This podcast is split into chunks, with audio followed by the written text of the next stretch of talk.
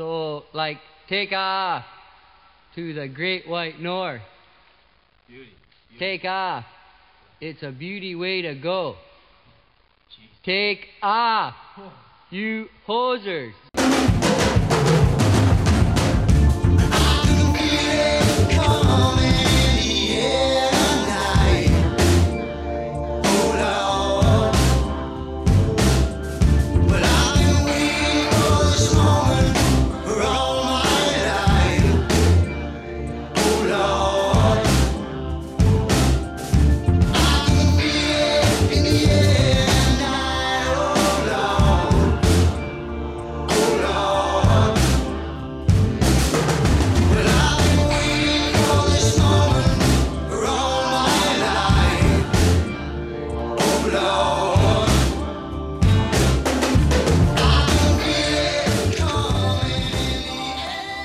Again, and welcome to Hosers. My name is Chris Killingsworth, and joining me as always is my co-host Carter Lupel. Carter, what's going on, man? Hey man, how's it going? It's good. Um, that's weird. Usually you say, "How's it going, Chris?" Do I? Oh, f- I'm. I'm. A, it's been a long day. It's been a really long day. No, it's it's just funny because every time we, we record that intro, more or less the exact same, and it's always, "How's it going, Chris?" How's it? Hi, Chris. we could have got it on a T-shirt or something. That could have been funny. Fuck. Should we do that again, or should we just leave this little snippet No. in?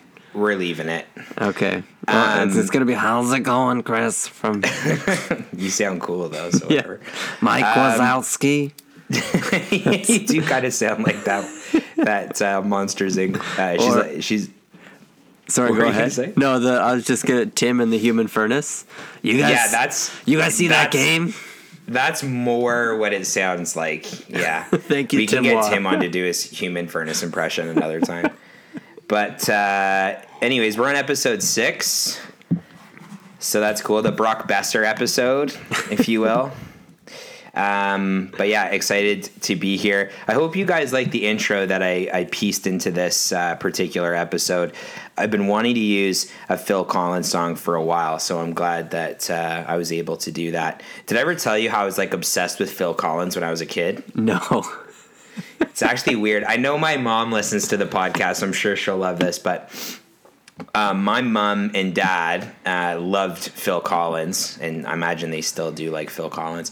So when I was a kid and we would travel and whatever, Genesis or just like Phil Collins solo stuff was almost exclusively played in the car with my parents.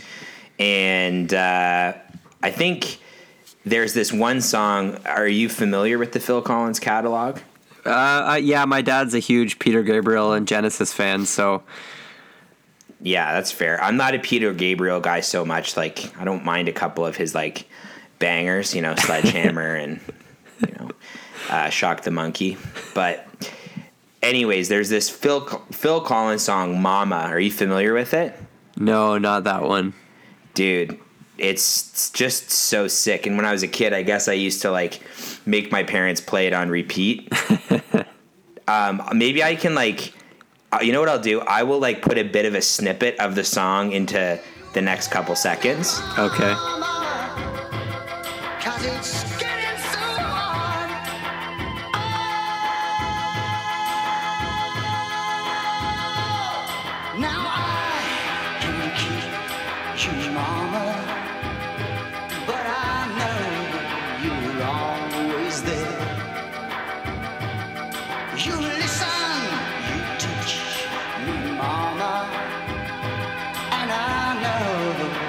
Know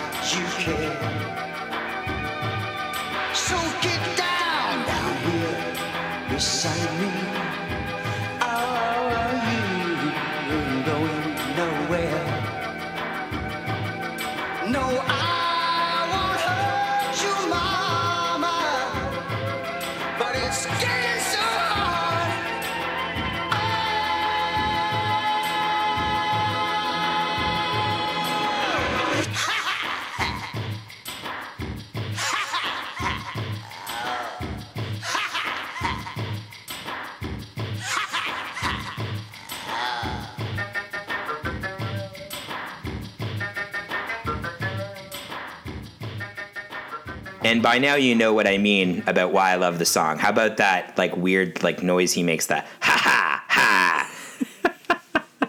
it's fucking sick, man. And I don't care if you don't like it. I love it. No, actually, you know who's another big Collins fan is uh, Dinkerby.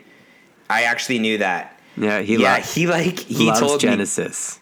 Yeah, he um he works at the burger. Have you been there yet? Oh, burger Royale. So good. It's the best. It's like literally up the street from where we live. And he was telling me about how he or, or I don't remember if he told me or I just saw he had like a Phil Collins lyric in one of his Instagram posts. Yeah. And some girl commented, like as the caption of, of this photo of him. And some girl commented, like, well, that's pretty aggressive. And he was like, it's a Phil Collins lyric. Like, read a book, you know?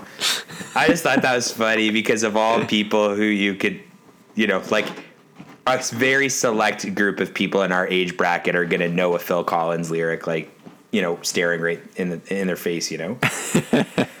but uh, anyways, He's a special case though. Like his his dad was a, a famous drummer, and Dylan inherited his love for music from that. So I, I trust a lot of what Dylan has to say about music.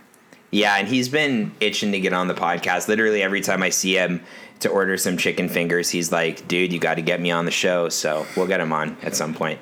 We have like a list of people who we said that we're going to bring on, so we actually got to stick to that plan in the next month. Should here. we? Do we hurt his feelings and tell him we want Leeman first, or I don't know. Maybe we could get both of them at the same Oh, time. It could be a family special. And we could get Gary to be like, well, I played for the Flames and I played for the Leafs, and Dylan doesn't clean his room. And here we are. You forgot that he won a cup with the Canadiens. yeah, I don't want to talk about that. Do you think it's weird for a player who, like, had a career with. Like maybe you start on the Leafs and then you end up on the Canadiens. Like, do you think it's weird to know that the opposing like fans like for example when i think of like gilmour in like a, a blackhawks jersey or like a canadiens jersey like it just makes me sick but do you, Yeah. what do you think the player feels like you know what i mean like to go from like one organization that's like and they're like so beloved by that team Yeah. or th- th- those fans rather and then they end up playing for like the competitor you know Um, I, I think it would be weird in like 1998 prior. and that's, that's a, awfully specific of well, you well, like you saw like kind of like when the rise of like Pekka and Modano and everything when they came through in the late 90s, they were like the beginning of a transition into that new game that we kind of discussed in the um, in the earlier episodes.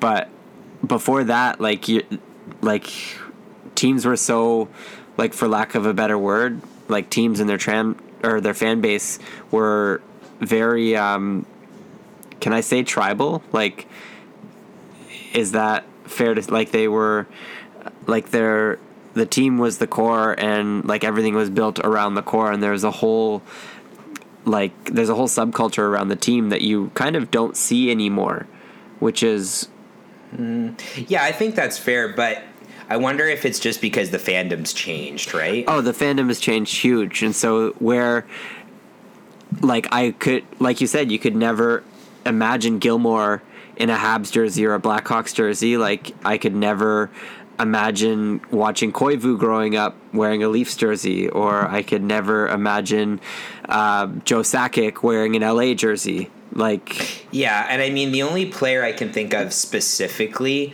that like really messed me up when I was a kid, Gilmour more so like as I got older and like really understand like what happened there, and like same with Shayne Corson, yeah. It- but that's also like a, a local thing. Shayne Corson and his family have a restaurant like literally down the street from where I live called Mom's. Have you ever been there? i love moms I don't think it's still owned by the family. I might be wrong on that, but when I was a kid, there was like it was like well known that Shayne Corson's family owns this restaurant. We used to go there on Sundays for breakfast as a kid sometimes. And um I just remember seeing like Shayne Corson's Leaf jersey and then Shayne Corson's Habs jersey and was just like, you can't do this. You can't do both. That's not how this shit works.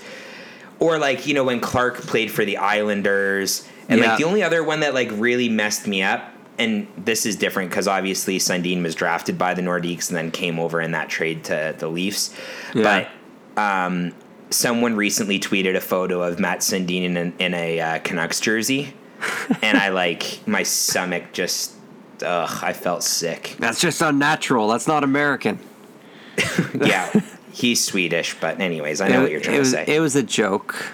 no, I got it. But uh, anyways, how did your esports thing go yesterday? Um, it was a different world. It, it's um, it's not how you see it in TV. Or I like, don't think I've ever seen it on TV personally. Like I see it advertised at like the movie theater and stuff that they do events and stuff there, but that's only my real like look into what that life is. Maybe Yeah. you could elaborate a little bit on what you did. I mean, if you can talk about it, I don't want to break any rules or anything. No, I I um so I work for a company called Anomaly, and I um I'm on the Bud Light team, and Bud Light um is doing a really good job of trying to um trying to break into the esports world, and um, they uh, they're just trying out different ways and um, trying to I, it's it's hard to explain. They they want to enter into the esports world as a sponsor, and it's a, a bit difficult because um, normally when these esports athletes are playing, um, they don't drink beer, so it's um, they're just trying to find different ways to stay authentic and um, help out the esports community. And so that's what we've been tasked to do is to try and find or help um, Budweiser do this, Yeah. if that makes sense. Um, so um, we just went to an esports event that Bud Light hosted um, at the ballroom in Toronto, and it was um, it was cool. A lot of focus on like the the athletes end, um, and it was it was a bit weird because as a spectator, like you don't you, you can't really see the path of how things go like you would a normal sport. Yeah, that makes sense. Um, so it's it's going to be a world that I have to get used to, but it's definitely one that I'm excited about. Um, yeah. Especially with the like the announcement that MLS is going to get an esports league, kind of like NBA, and then Gary Bettman wants to do a full 31 team NHL esports league. Like Yeah. he, he announced that at the uh, the All Star weekend, so it'll be a cool world to try and explore and get into over the next little bit. Yeah, I think it's cool because, well, first off, I just applaud you for being able to go in the condition that we were in the night before. um, and like both of us on four hours of sleep. Um, Yeah. And you and I both had pretty important work meetings yesterday. Ruh-roh. But uh, yeah, like I, I think it's cool. And like I said, you know, when you and I were driving home the other night, like I think one of the most like exhilarating things is like getting into something that you don't really have any point of reference in and you go in like completely open-minded and you go in like wanting to consume as much information you can and Oh, yeah. the fact that it like you know it's cool because after this announcement from Gary Bettman, like to be very honest with everybody listening, I uh, I play video games, but I wouldn't like consider myself to be a gamer really by any means. In the sense that like I'm not very in touch with like the you know culture, if you will, that like kind of comes with that. And now like esports is this huge thing, and I feel not like alienated by, but it's just not something I'm super interested in. Like I play NHL games pretty much just NHL games and Yeah. the occasional, you know, like bigger title that comes out every year. Um, but I think the thing for me as a fan of the NHL series to kind of tie it back to hockey here is people are always so harsh and, and critical of like the EA sports NHL games and how you know they're they're behind in terms of like where Madden is at and where FIFA is at and where all these other sports franchises are at.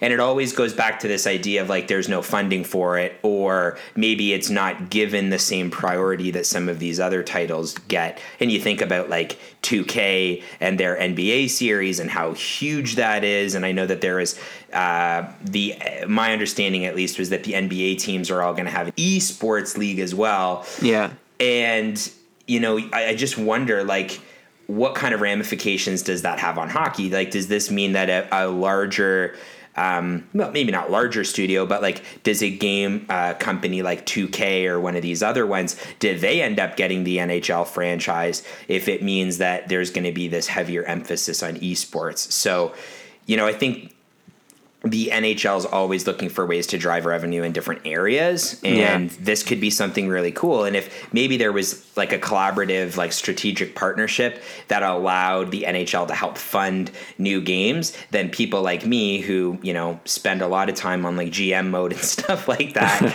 could maybe just some of the things that you know fans have been asking for for all these years, maybe that's incorporated into it as well. So Yeah. yeah. I mean, for me, hundred percent. Like if if there's an esports aspect to the NHL series of games, like I'm all over it. Like where do Yeah. you stand on some of that stuff?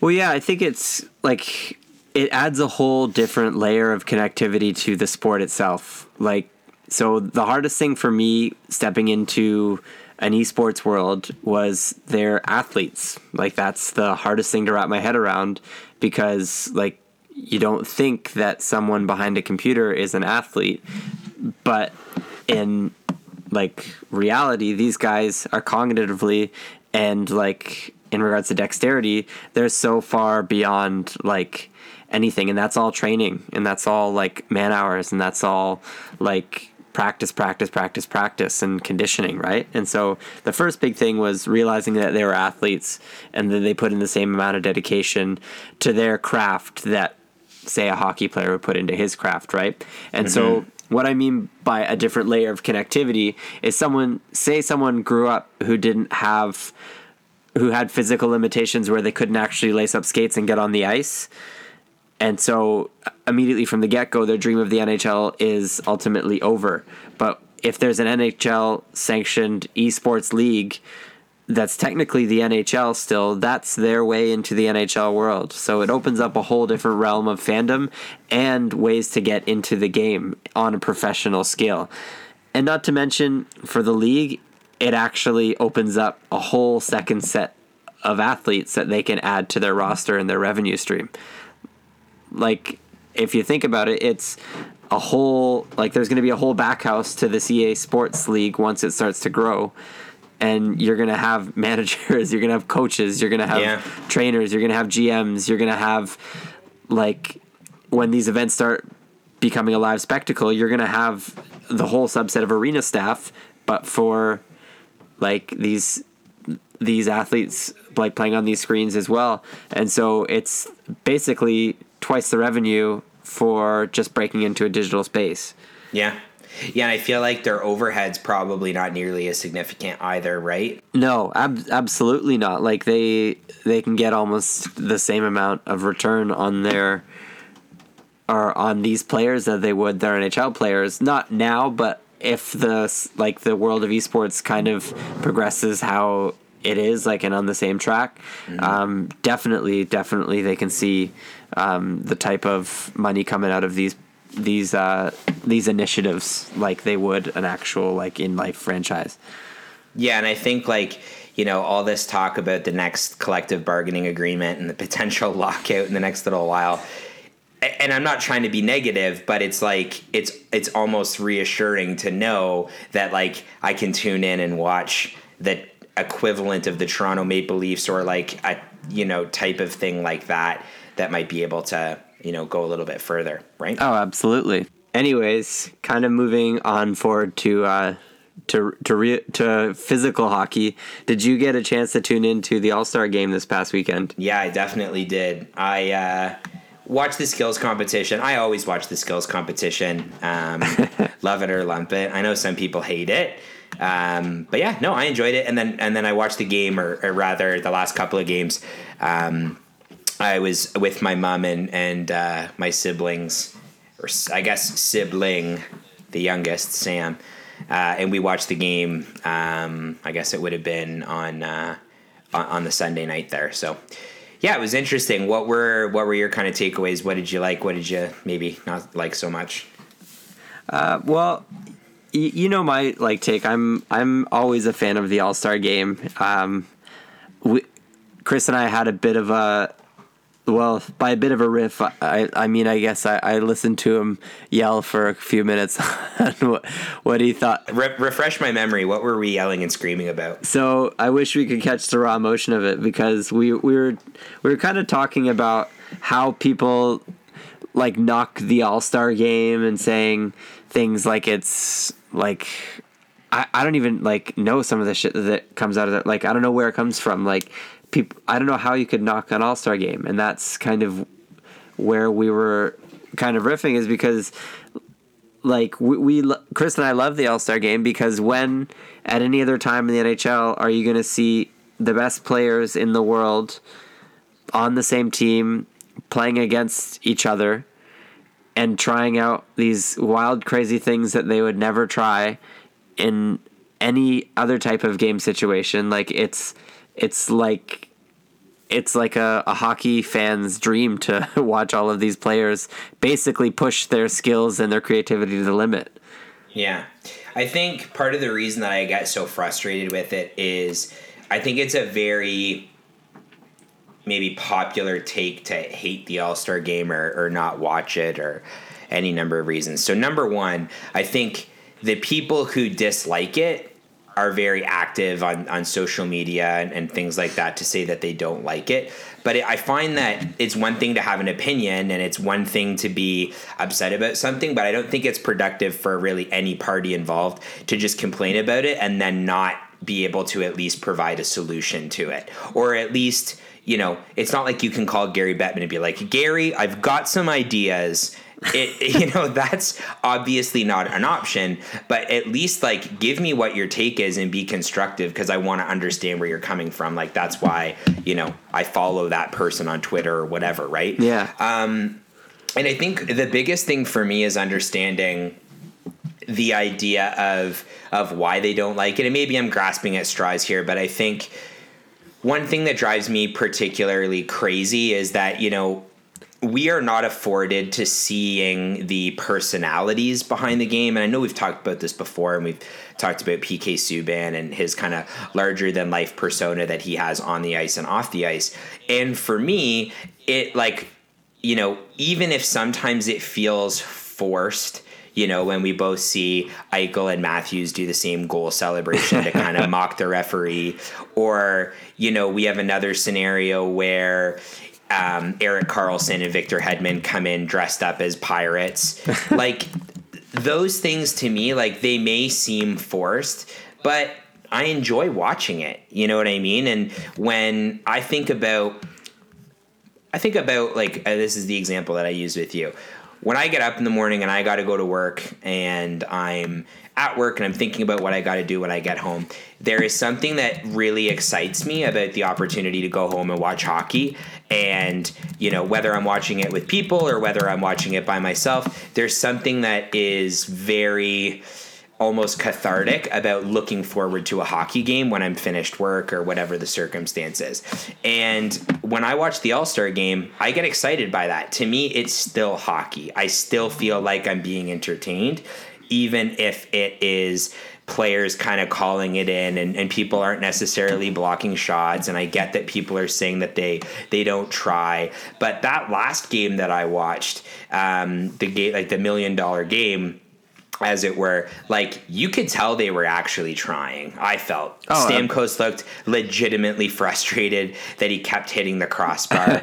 um, and dude, you should have heard my mom's commentary while we were watching it. Who she doesn't really watch hockey at all. Um, but it was weird because for a casual fan, which I would say my mom, my younger brother, and to a degree my stepdad are casual fans, not watching it every night, not wanting to tune into, you know, stay up till 1.30 in the morning to watch a Pacific game like people you and you know, like you and I, right? Yeah. It's it's exciting for the casual fan to see these superstars and see what they're made of, even if they're not firing 100%, even if they're still 80%, but having fun and kind of goofing around. Yeah. That makes it interesting for the casual hockey fan.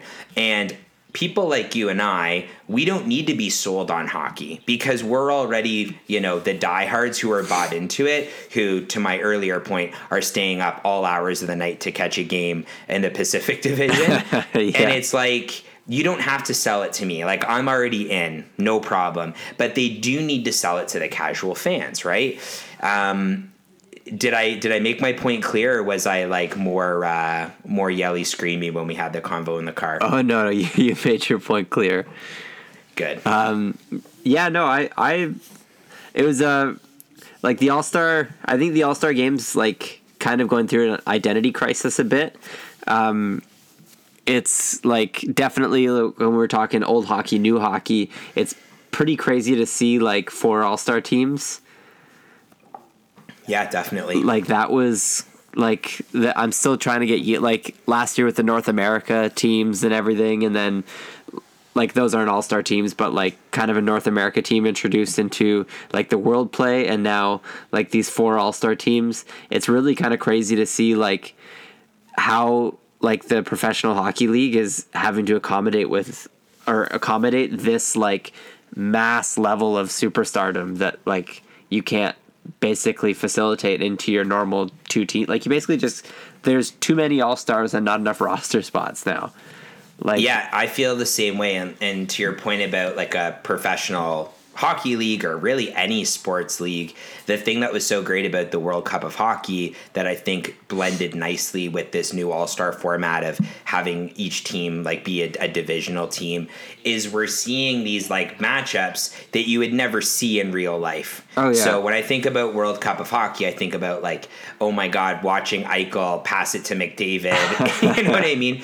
And knowing that they're in the same division, they're in the same conference, arguably two teams that have a bit of bad blood. Not really, but hopefully it gets to that point in the next few years between Buffalo and Toronto. It's it's kind of cool to be like, oh, all right, well, I can do this and I can play these lineups in a video game, but to turn on TV and to see them celebrating together, having fun together, Yeah. um, yeah, it kind of warms my heart a little bit. oh absolutely and we what do you what do you think about uh brayden schenn and not luke schenn making the all-star teams Uh, I'm not really surprised. I mean, here's the thing with Brayden Schenn and a couple of the other players that you know you, you don't get a, a, a ton of info on or like a magnifying lens on. Um, like Luke Schenn, as a you know suffering Maple Leaf fan, I, I don't have much to say about that. but as far as Brayden Schenn goes, like Brayden Schenn's like his brother, like uh, uh, was considered a top prospect. I know he got drafted by LA and and then was quickly moved to Philly with his brother for Yeah. a period of time. And I think that when you look at that trade now, like you know he's he's his performance and what he's brought to that St. Louis top six is paying dividends, and and, and Yeah. I think that that's really good. It was interesting too, like you know as somebody like I truly believe that there is an East Coast bias. Like there's so much talent in the Western Conference that you know you don't always see on display. And his teammate um, Pietrangelo winning uh, the I guess it was not the accuracy shooting accuracy no it was accuracy shooting wasn't it or ac- no that's what Brock Boeser won Yeah. passing accuracy passing I guess yeah it was was what Pietrangelo Um, won yeah, that was cool too because I thought like the you know kind of going back to the skills competition some of the new things that they did i felt worked like i liked the they, they kind of went with like a higher tech thing and with the puck um, control and yeah, and and you know, at the end of the day, like as I said, I, and I use the same kind of filter when I think about movies. Was I entertained for an hour? Yes or no? And I was entertained. I enjoyed it.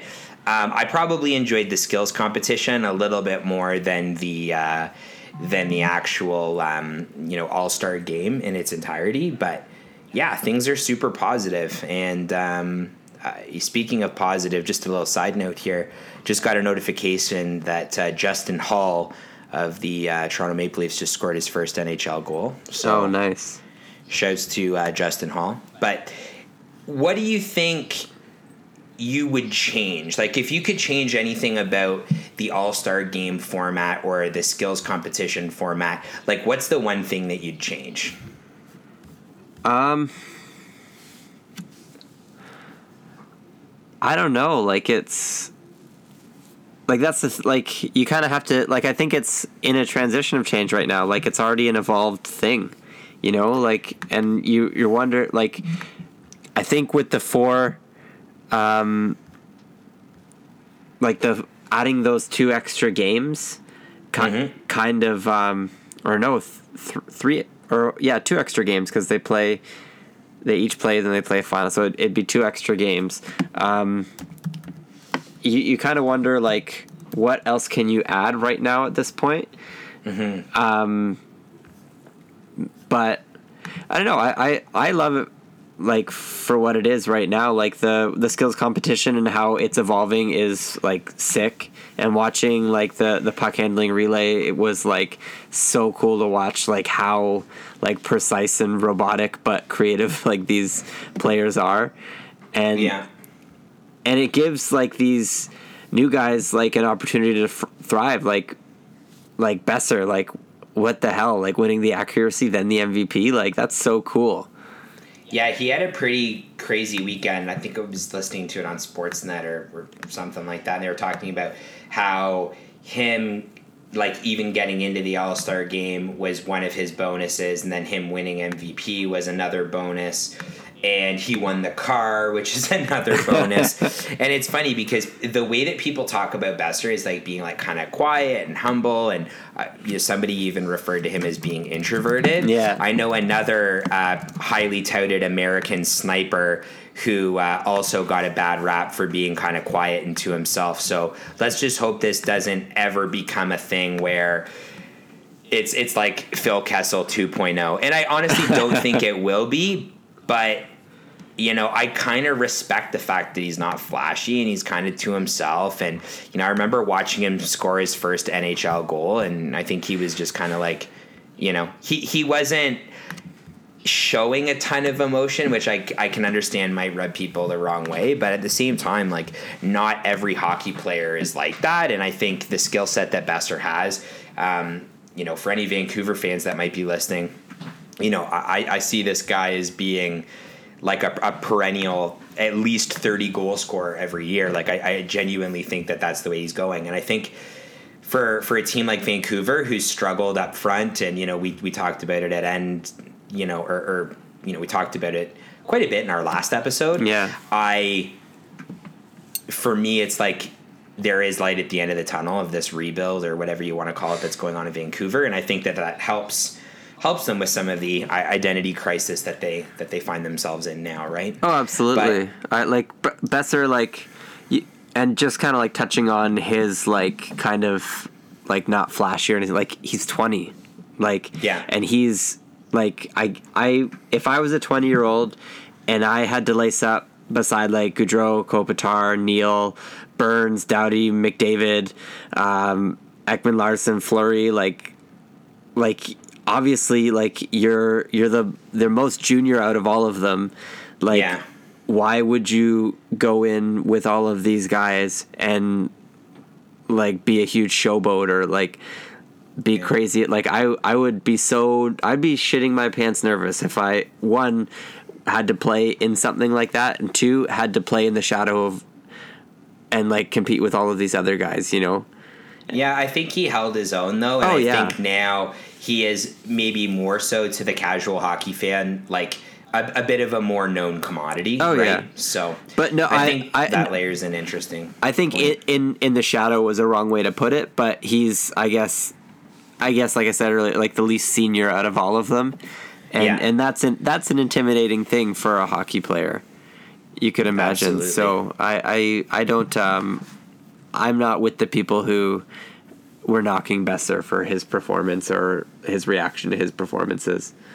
Yeah. nope. you and I are on the same page on that one for sure. I know, um, you know, given that it's it's uh, Bell Let's Talk Day, we were going to spend a little bit of time um, going through, you know, this amazing mental health initiative that's that's gone on from Bell for the past few years. Where did you want to get started on that, Carter? Um, well, I guess we'll just kind of give a short like what Bell Let's Talk is to the people who don't know. Um, it's just to raise awareness, awareness and funds for mental health and the stigma surrounding it um, here in Canada. Um, these are for our, our three international fans who are listening. Um, and every, every time you send a text message from a Bell uh, provided line um, or mention Bell Let's Talk in any of your social or visit the Bell Let's Talk page, Bell donates five cents to. Um, I forget exactly which mental health initiative, but um, they raise millions of dollars in one day, which is a pretty amazing feat. Um, and um, Bell Let's Talk is something that uh, the NHL and the NHLPA uh, support very, very heavily, um, especially considering all of the um, people we unfortunately lost, like due to mental health. Um, Yeah. And so I guess we'll kind of move to talk a little bit in that direction, just kind of the role of like mental health in hockey and some of the players that we're seeing um, come out in TSN um, in the last little bit in special specials like um, searching for Matt Johnson or the Paul Ranger story, um, and just like the the like enormous mental toll that like playing on the professional like stage has on a hockey player. Um, And so I guess that's where we're gonna kind of kick off this next little bit. Um, you you said you had a chance to watch the Paul Ranger story. What did you think? Yeah, I mean, I think between all of them, they are just just really, really, really great pieces, and um, you know, I think what's really refreshing about all of this is that we are at a place now where I don't think the stigma around mental health is completely over, or everybody is on the same page around how it can happen to anybody and the steps that you can take to either speak to somebody or talk to somebody. But I do feel like things like Bell Let's Talk have, have gone a, a long way in doing that. And I'll first start off by saying that. Um, I can understand people's perspective around uh, the way that maybe Bell has gone around uh, or gone about doing this, and how a lot of people feel like it's just almost like shameless promotion for Bell as a you know wireless carrier and, and multi-million dollar company in Canada. Yeah. and to them, I would say that. I get the perspective, but I think it's so much more than that. And it's so much more about just engaging in the dialogue with people because people who have any type of mental health issues in, in any capacity anxiety, depression, bipolar, you know, any of these things, it's about getting a conversation started and it's about listening to the people who are going through those things. So I think it's really short sighted and I, and I think it's really unfortunate that people are, um, I wouldn't say against an initiative like this, but feel like it's being misplaced because I don't think that it is. Um, but to answer your original question around the Paul Ranger story, I watched it uh, this evening actually at work uh, on my break. um, and if you have the 15 minutes to watch it, it is it is really really great stuff. And um, yeah, it's interesting because I knew that Paul Ranger played for Tampa Bay, and like I knew that he was um, a pretty highly touted prospect um, earlier on in his career in the OHL.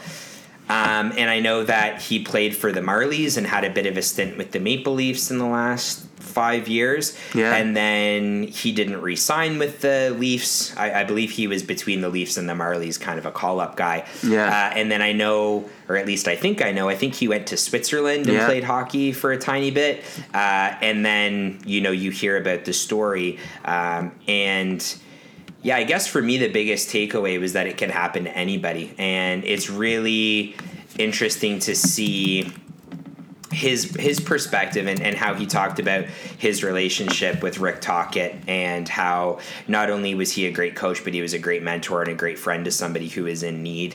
Um, and I think there's a period in the piece where he talked about how he felt soft because he broke down uh, and was crying and was emotional and um, I get that. I, I totally get that. I think Yeah. you know sometimes we project being big, tough, burly men, and, and that's often not the case. What you see on the outside is not often um, the same as what's going on uh, inside or in, in somebody's health when you know when they're all alone, right?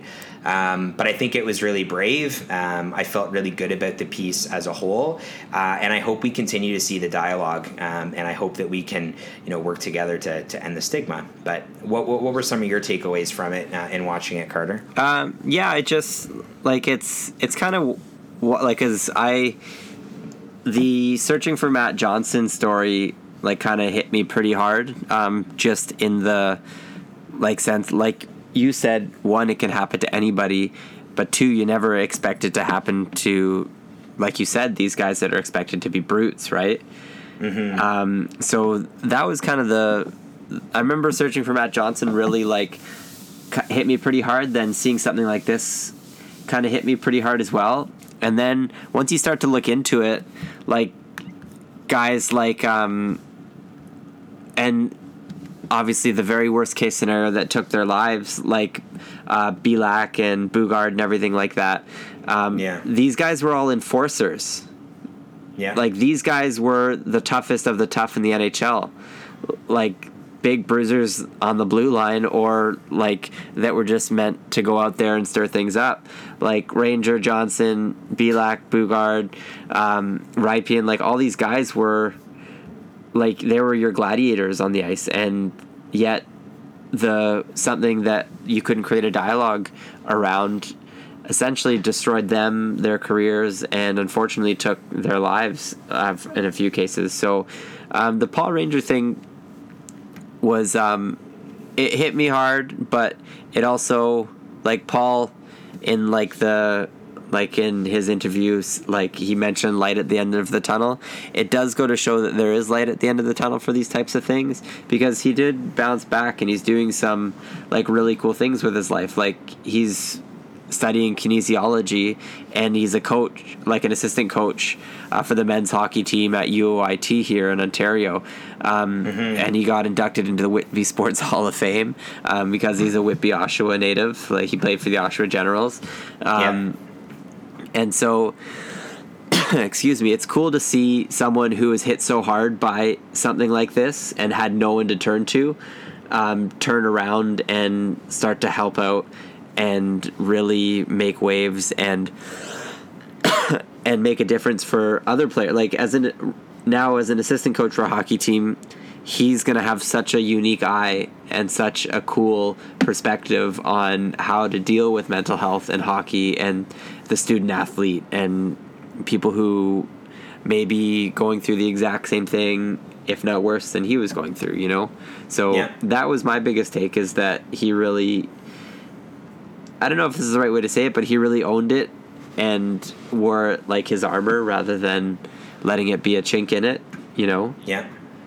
Yeah, I feel the same way, and like I've I've talked about it on earlier episodes, um, and you know it's it's something that I I struggle with all the time. I at a very early age um, suffered from depression and and still have bouts with it here and there, and um, more recently have been dealing with anxiety and it's really crazy to think about some of the stupid things that can trigger it Yeah. and how to manage it and and for me it's like where it manifests itself and um, you know understanding what your triggers are and and you know being able to get help for it. And and fortunately for me I've been super super blessed uh, for for working for a company that will and has given me time to try and figure out some of the things that are going on inside my head and, and helping me um, find the right resources to talk to somebody.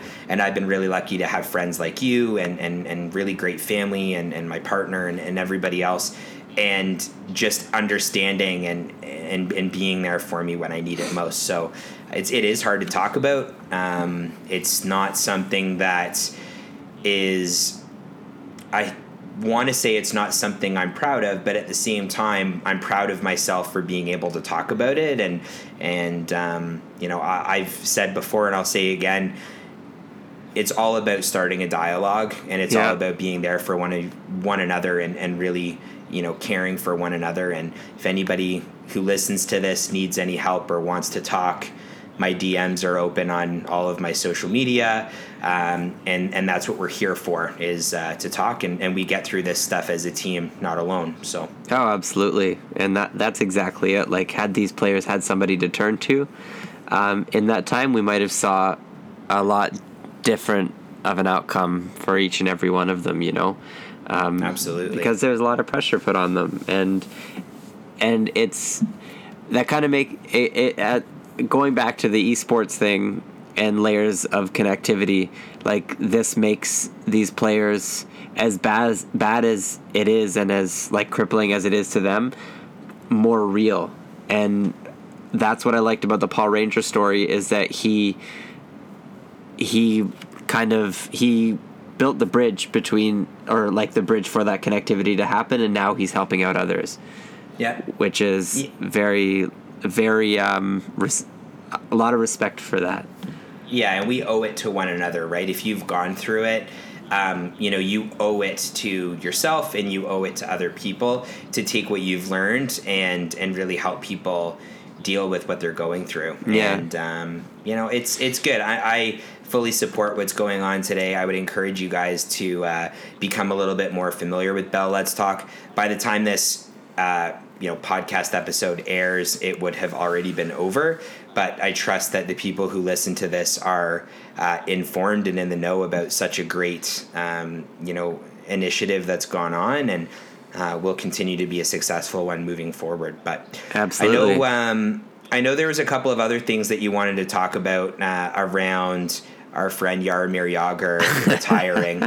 Uh, was that surprising to you when that broke that he was going to be on waivers, or like what did that what did that feel like to you when you heard?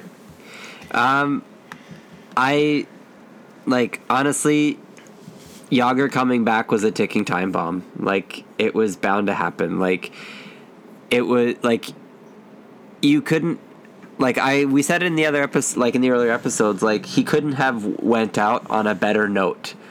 Mm-hmm. Like if you look at his like last season with the Panthers, like he had a 46 point season.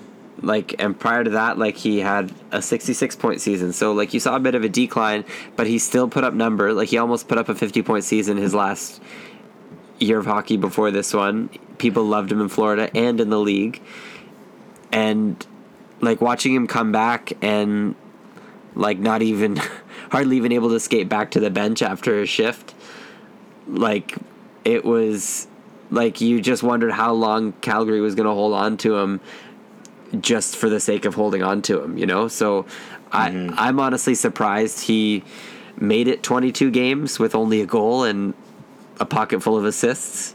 Yeah, Like I I really yeah, I and we were talking about it earlier again. I guess I this is the referencing older episodes podcast, but like he really stained his name a bit, I think. As bad as that sounds, but now people are going to remember Jagr for his slow, shitty 2017 2018 season. They're not going to remember him for yeah. his career that he had.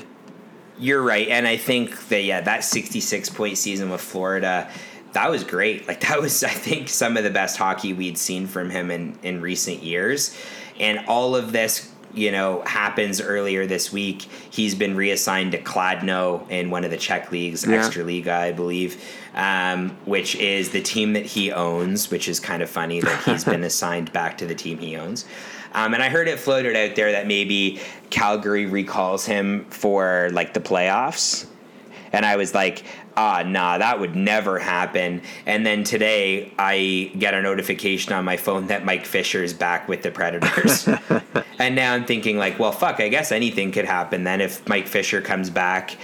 But see, that's a move that, like, I don't know. And one part of me is like, oh, you know, players like Jagr, you know, on the other end of their late 30s, early 40s, and, and obviously Jagr's case a little bit older than that, can't keep up. And then I look at, um, you know, Mike Fisher, who's had injuries. We know he's had injury problems. Um, you know, he actually, I'm just looking on here, he has never played a full 82 game season without being injured, um, which isn't saying much, but we know that he's had some injury problems in the past. And like I look at his last season with the Predators was actually decent 42 points. The year before that, 23 points. The year before that, 39 points. He's had kind of an up and down career with Ottawa. Um, but then I wonder, like, what value added does Mike Fisher bring to this team um, that's already a little bit deep? They've got Bonino, um, Turris, and then Johansen as their uh, as their kind of their top three down the middle. So you just wonder, like, where does Mike Fisher, you know, fit on this team? Anyways, to Jagr, if I could say it in Czech, I would say see you again in March when you inevitably get called back up to the Flames. But yeah, I don't know. I, I was really hoping. I know you, uh, you, me, and Dan were talking about it at hockey practice the other night. Like, could you imagine if uh, the Pittsburgh Penguins, you know, took on that that cap hit for the rest of the season and he ended his career as a Penguin? Oh, like they, like I think like so going into Calgary, he's going into an organization that like will inevitably lean on him a bit, like bringing in a name like Jagr. And Yeah. that's where you didn't see the success because the franchise pushed on him and he couldn't like recipro- or like in a reciprocal way push back as much as they needed him to. So Yeah. it failed in the end. But if you go to a team like Pittsburgh, like completely aside from the how much history Jagr and Pittsburgh has and how amazing it would see Jagr to like head back to Pittsburgh, they have the depth and like the chemistry and the adaptability to be able to support a player like Jagr. Yeah. And he could thrive for the second half, like the back half of the season in that franchise, just like just on what they have in Pittsburgh right now alone. Like putting him into the lineup could only pump Pittsburgh up a bit more, I think. So the last thing that we were going to talk about before we end this episode is some remarks that Don Cherry made uh, about European players and their eligibility eligibility playing in the CHL. Did you see that, or did you hear about that at all? No, I didn't get a chance to see it. So I'm going to uh, kind of paraphrase an article here that I'm seeing on um, Sportsnet. I'll put the link to the article in the show notes um, so that the author gets the proper credit for it. But um, they were talking about uh, basically Don Cherry's thoughts around European players uh, playing in the CHL, and I guess he wasn't so keen on that. So. Speaking to the media before Thursday's top prospects game, this is last Thursday, Cherry was asked what he thought about Europeans coming to North America to gain experience. He said, I'm not too happy for that to be truthful. I'm supposed to say, here, yes, we're a wonderful country and accept everybody here. What happens is, if you look at it, there's a Canadian kid not playing. No matter how you cut the mustard, I said this a long time ago, and now we have it in Bantam. We have them coming over in Bantams, if you can believe it. We have them in minor midget as I go all the time, and they're very rich when they come over. And you're asking me, do I believe in Europeans playing in the CHL? No, I don't. What is your take on that, Mr. Lupel? Well, so I guess for I'll go on record in saying that I am so not a Don Cherry fan. Oh, me neither. Dude, I I think that his um relevance to the game now is irrelevant. like there's a, there's not a time where I watch him on television on on um, you know coach's corner and I'm like, wow, that was a really insightful thought. Yeah, well, he's It's- wearing his Boston Bruins suit. that stuff I don't even care about, but I just feel like we need to move on. Well, yeah, he, like it's Don. it's not rock'em sock'em hockey anymore. Like No. it's a very mature, refined, creative game now. Like Well, and I just think like this isn't the first time that he's made. Um, I don't know. I, I would classify them as xenophobic comments about like their wealth when they come over and all of that oh, stuff. absolutely. Like how As- how long are we going to support like Don Cherry's like nasty comments that are completely ostracizing? Yeah, and they're and they're unfounded as well, right? Like Yeah. I've immediately you know benefited from some European players um, playing on the Colts um, Yeah. here in Barrie. Like Andrei Svechnikov um, is a top prospect. Um, we've been out to the Colts games a few times to watch him. Um, Alexei Lipanov was another uh, import player. We also had another player who played for the Colts, uh, Kirill Nizhnikov, and he played for the Barrie Colts before he got traded to Sudbury for Sokolov, Yeah. another Russian player who was drafted by Minnesota. And like, I love it. I Oh, think yeah. they're so fun to watch. And these comments about how um, there's a Canadian kid not playing, and what a fucking weird line. No matter how you cut the mustard. I'm doing like the Nick Young gif where like the the question marks are around his face. Don Cherry's brain is mustard. Like it's I just I don't understand like why a comment like that needs to be played. Well- Here's the idea. I'll make it real simple for you, Don. The best players should play in the game. Simple as that. And see, that's- if they're from Russia or they're from Aurelia or they're from the Czech Republic or they've been playing here since they played in minor midget or they've been playing here, uh, you know, or or maybe they were playing overseas until they got drafted in the import draft. Like the best players should be the ones that are playing in the league at any given time. Oh. And as a fan, I just want to watch the best players. I don't know where you sit, Carter, but what's your take? absolutely like if a Canadian player could be playing in that spot, then he needs to have the level of play to be able to play in that spot. And Yeah. the NHL boasts that it's the best hockey in the world and it's the most professional hockey or the most the highest platform that you can play on. Yeah. then absolutely you should be drawing from all corners of the world. I think that comment is very um, to kind of put it to everyday use, kind of as useful as someone saying, "Oh, I don't like immigrants coming and taking my jobs." Well, Mm-hmm. they wouldn't be taking your jobs if you were good enough to hold that job. The reason why they Right. are coming to take that job is because they're willing to do the work and they can do it better than you. Right. And they're going to bust their ass and not complain about it. Oh, So- absolutely. They're, like, and so, and like, I, I hate to compare someone who has made a big life shift, like to support their family and come over and find a better life. But that's essentially what these hockey players are doing: is they're uprooting themselves, they're taking themselves out of their natural environment, and they're forced to operate on a world class scale. Um, and if they can do it and do it better than Canadians, then by all means, I want to see them beat the Canadians. You know, L- Yeah. like it's there's no way that we can as North Americans boast that we have the best platform in the world to play on and then limit it to just North Americans. Then that's like a completely counterproductive and um, and stagnant way to think about our game. Yeah, absolutely. And the squeaky cat noises you hear in the background just then is just my cat co-signing everything that you're saying. she hates Don Cherry, uh, and I know that uh, that uh, Ace and Balto are not a fan of Don as as well. no, so- no, I, I should get them Don Cherry plush toys for for a special occasion and let them tear it apart. but um, yeah, it's it's it's really just kind of a bummer for me because I remember being a kid and like loved Coach's Corner and. Oh, we've talked about it before. Like I love the Rock'em Sock'em uh, VHS tapes. We, Yeah. you know, we used to watch them all the fucking time. Oh yeah, I I watched. I used to watch them so much that like the video wouldn't even work anymore. And by the Yeah. time it started to burn out, he would come out to another one, and I would watch that one until the video burned out. Yeah. And now I just don't give a shit. Now I want to listen to what Ron says. Yeah. I want to hear Ron MacLean talk about hockey. I do not give a single fuck what Don Cherry has to know, say I'm in s- 2018. I'm so happy Ron MacLean grew balls over the 20 years he's been with Don Cherry and started to fight back.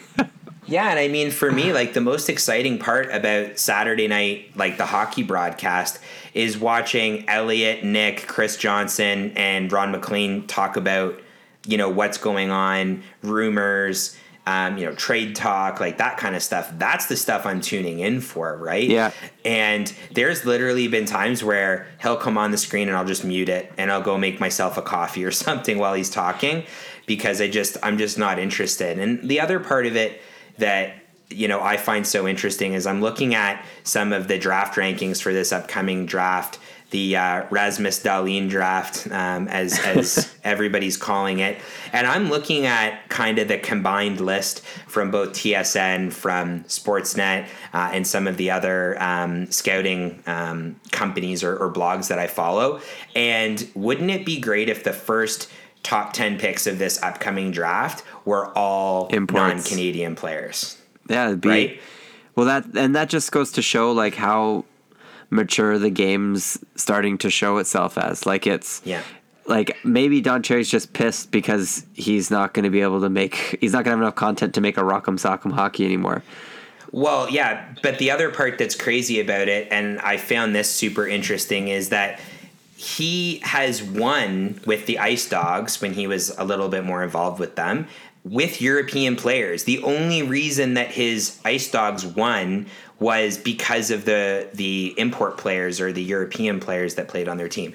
And we are so far removed at least I'd like to think that we're so far removed from this idea of European players being soft or like not fighting and all these other stupid stereotypes that existed Yeah. in the 80s and 90s. Like we're not seeing that anymore. So like Don, you're 83 years old. God bless you for whatever you've done in the sport. I don't care anymore. And I just I don't the last thing that I want to do is read any more comments that, as I said, they just read as very xenophobic, and I just don't care. I'm not interested. No, Sorry, Don. But uh, When you know what I and but that's the I so I can talk about him for hours. But Don Cherry, like hearing him talk about Ovechkin in one breath and then say things like that in another breath, like how do, how this guy still has a seat in the public eye is beyond me. Yeah. Like Well, I think part of it is because there is still uh, like a, a collective or a group of people that are interested in some of the stuff that he has to say. But I think it's very small mindedness, um, you know, and, and that's where a lot of that uh, kind of hate perpetuates and, and, and continues. So I don't know. I'm just, I, I feel like if I leave the mic on, I'm just going to continue to say bad things about Don Cherry. So we'll move forward. But it is certainly a, a scenario where he needs to just get over it Yeah. and uh, you know take a look at the talent that's in the NHL right now. Right, I think of how fortunate we are to see players like Nikita Kucherov and just how amazing he is. And I think about you know, when I was a kid and, and watching the Red Wings and like the Russian players and like Fedorov and, Lidstrom and, well, Lidstrom's Swedish, but sorry, you know what I mean. I, I, no, I I I kind of I bucket those like I bucket them as imports, I guess. Like right. Well, I'm just looking here at like your player leaderboard on NHL.com. The top point producer, Russian, Nikita Kucherov. The top goal scorer, Alex Ovechkin. Alex Ovechkin, Yeah. 30 goals, Russian. Uh, the top goaltender wins Andrei Vasilevskiy, Yeah. Russian. he probably sees this and is having a conniption, just like thinking Oh, about oh, there- there- how there's no top, you know, there's no Canadians on that. And I'm looking at the other things here, like top assists, Jakub Voracek. Uh, I believe he's from uh, either the Czech Republic or Slovakia. Um, William Karlsson, Swedish, top plus minus. That stat doesn't really count. But. You know what I mean? Like, and, and I just wonder, like, dude, get your head out of your ass. Like, it's not just Canadian players. And this is the first year. Fuck, I'm going to catch a lot of heat for this, I'm sure. I would love to see a team spank Canada at the World Juniors because as a proud Canadian, I love Canada and, and I love living in this wonderful and amazing country. But I think at one point or another, we're going to get fed a slice of humble pie by this like amazing Swedish team or Russian team. And I think it's going to have us like reflect a little bit of you know there are hockey superpowers growing in this in this world and it won't be canada forever. Yeah. we're already seeing that. Like look at the goaltending prospects. The top goaltending prospects in the world come from either russia or sweden not canada. Yeah, Russia, Sweden, Finland, like right. exactly. Like Carey Price and um and Marc Andre Fleury like can only last for so long, you know. I guess and, Right. And Holtby as well. Like they're like you see those three big Canadian names, but they're they're like they're on like the wrong side of the the top of the curve. You know, like they're you're gonna see them start to head on their way down now. Right, and we have three goaltending prospects uh, coming over from Russia, probably in the next little while. Here's a I don't know if I think we talked about them on the last episode, but uh, there's this uh, gentleman named. Um, uh, Igor Shestyorkin, Yeah. who is a New York Rangers um, top goaltending prospect. Um, there's also Ilya Samsonov, who's playing um, in Russia. That's going to be an amazing prospect for the uh, for the Washington Capitals. Um, and then there's also Ilya Sor- Sorokin or Sorokin, um, who's uh, the New York Islanders like top goaltending prospect. Yeah. So yes, their names are hard to say, but they are going to be amazing, and these are names that we're going to have to get familiar with sooner and, than later. And we're already familiarizing ourselves with like if you think of Rinne and Vasilevskiy, like Nashville and Tampa, like look how well those teams are doing, and they owe a lot of thanks to who's between the pipes. yeah, and so- and even in Nashville, like Juuse Saros is.